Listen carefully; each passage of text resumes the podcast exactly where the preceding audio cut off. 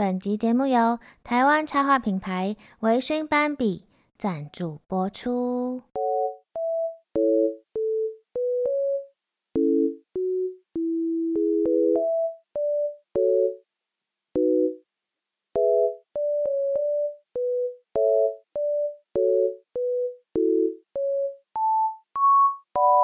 斑比好笑物语来喽！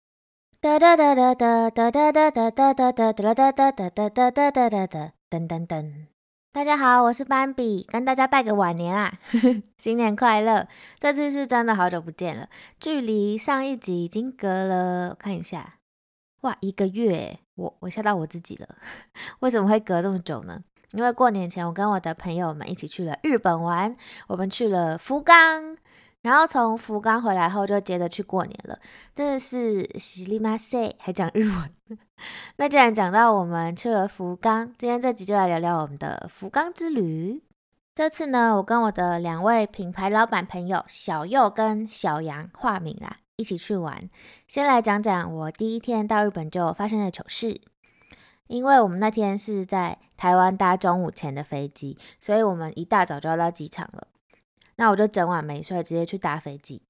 那到了日本之后呢，我们就先去放了行李，然后吃完一个和果子下午茶之后呢，我们就去附近的一个百货公司里面，有很多人推荐我们去吃一个和牛汉堡排，我们就去那边吃晚餐。先跟大家推荐一下这家店，真的是有够好吃，我直接颁发此次福冈旅行的第一名美食给他，它叫做吉味屋。它是给你生的肉排，然后再给你一块很烫很烫的圆形的石板，然后你可以自己煎肉吃，真的是おいしい呢，おいしい，おいしい，怎么讲起来那么奇怪？那我平常是不太吃白饭的人哦，但那一餐我吃了两碗白饭，然后它的菜单上面呢还有一个特调的调酒，很像沙瓦那种，一定要点来大口吃肉、大口喝酒的吧。 所以，我跟小杨呢，我们就一人点了一杯，然后在那边干杯。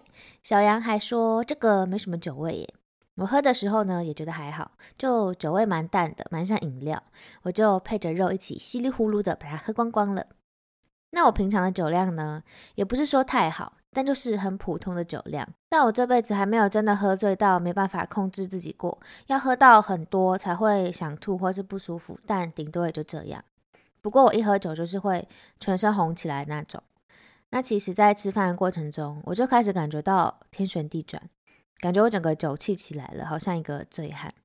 但这时候都还 OK。后来吃完饭，我们就去厕所，照到镜子的时候，我整个被我自己吓到，我全身有够红，我很像关公，也很像被煮熟的虾子，像塞巴斯丁一样那么红。如果用颜色来讲的话，我就是 CMYK 里面的。M 一百，红彤彤，红彤彤。后来因为我们在百货公司嘛，我们就走到楼上，想说顺便逛逛。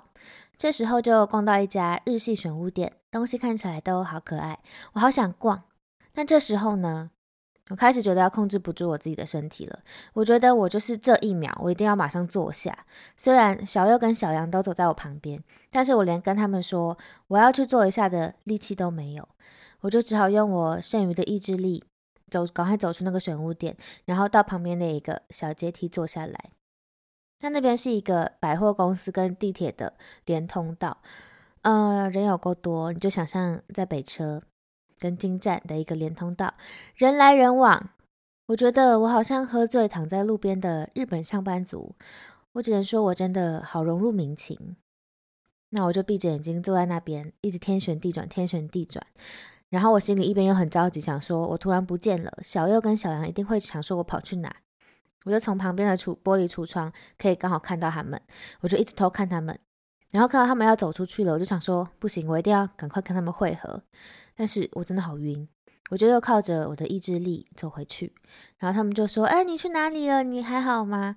我就说我刚刚坐了一下，有比较好了，有稍微摆脱刚刚那个无法控制自己的情况。所以我们就又往上一层楼走，就到了百货公司的一楼。百货公司的一楼就是一个很时髦，然后很多人走来走去的地方。然后我们就看到了一个很大的 Bins，就是我们都很喜欢的日系服装品牌。我们就一起哇，我们都好兴奋，好想逛。而且他的店旁边有一面好大好大的形象墙，一整面橘色的，上面就写了一个大大的 Bins，好漂亮，我好想赶快进去逛。但这时候呢，我又开始觉得头晕目眩了，也是那种我现在一定要马上坐下来的感觉，我控制不住我自己 again，所以我就整个人直接坐在那个好大好漂亮的形象墙前面，在这个好时髦、好多人人来人往的百货公司一楼。我本人呢又醉倒了，而且你们知道我是怎么坐在那边的吗？我直接盘腿坐，我手放在大腿上面，紧皱着眉头，像个在打坐修行的高人，就在 Beams 的大门口打坐着。我一边坐呢，一边觉得自己真的好丢脸，一边还在想，我真的好想要去逛 Beams。这时候的小右跟小杨，他们正要准备走进去 Beams 的店里面，但他们回头却发现他们的朋友我本人变成了一个高僧在打坐。我就远远的听到他们在讨论说：“哎，怎么办？好像不能让他坐在那里，好像会被警卫架走。”同时，我又感觉到他们也很想逛 Beams，所以他们可能有大概逛了一下，我有点忘记了。后来他们就过来问我说：“要不要去别的地方坐？”我真的回答不出来，说我站不起来，我就说我在这边坐一下，真的好荒谬，这里哪能坐啊？这时候他们就说，还是要不要去外面吹吹风，可能会比较好一点。然后我就努力睁开我的眼睛，我就看到那个百货公司的出口就离我们大概二十公尺，很近。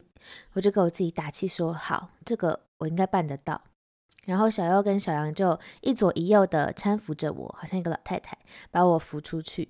一走一走出去，我就看到一个公车亭，我好像在沙漠看到绿洲的人，我就说我要坐在那，然后我就坐在那个公车亭休息。在这边呢，我要谢谢那个公车亭救了我一命。我就像一个大醉汉，不知道的人可能会以为我酗酒，自己喝了一整瓶五十八度的高粱，殊不知我只是喝了一杯酒味很淡的沙瓦而已。我觉得一定是因为我整晚没睡，然后又喝太快的关系，不然那至于醉成这样子吗？我真的是随便一个国小生，可能酒量都比我好。我们就坐在那边休息了十分钟，然后小杨还跟喝醉的我合照了一张，我就是满脸通红，闭着眼睛打坐的样子。然后我就一边在那边休息，一边说：“我好想要逛病室，哦，我好疯哦，我都醉成这样了还想逛。”他们还安慰我说：“我们刚刚有看了一圈啦，那层是卖西装的，还好还好。”他们人真的好好，我们也算是患难见真情。那吹了日本的冷风十分钟，我真的觉得我清醒蛮多的，但我又很怕，我走回去百货公司一下下，又会跟刚刚一样突然醉倒。那时我可能又不知道在哪个时髦店家的外面打坐了，我就说，那我先在这个公车亭走一下，试走看看会不会晕。然后我就在那个公车亭来回来回走直线，然后小优跟小杨呢就在旁边鼓励我说，嗯嗯，走得很好，很直。那个画面真的很荒谬，我觉得我很像一个牙牙学语的小 baby 在学走路，然后爸妈在旁边鼓励我。最后我终于是酒醒了，我们就走回去百货公司逛 Bins。你们看我想逛 Bins 的意志力有多强烈，这么丢脸还敢回去逛诶。然后我一走回去，看到那个我刚刚在那边打坐的那个明亮的大形象墙，跟人来人往的群众。再回想我十分钟前才坐在那边，我真的是觉得荒谬无比。那个时候如果有个警卫来把我架出去，我真的是也不会意外啦。最后呢，我要在这边感谢小优与小杨的不离不弃，陪伴我这个佯装成高僧的醉汉。我在这边呢也是上了一课。我在此宣誓啊，以后呢我没睡觉我就不喝酒，以后呢我绝不高估自己的酒量。以后呢，我绝对不会在任何百货公司外面打坐。谢谢大家，那这一集就到这边结束啦。希望大家会喜欢我用丢脸换来的故事。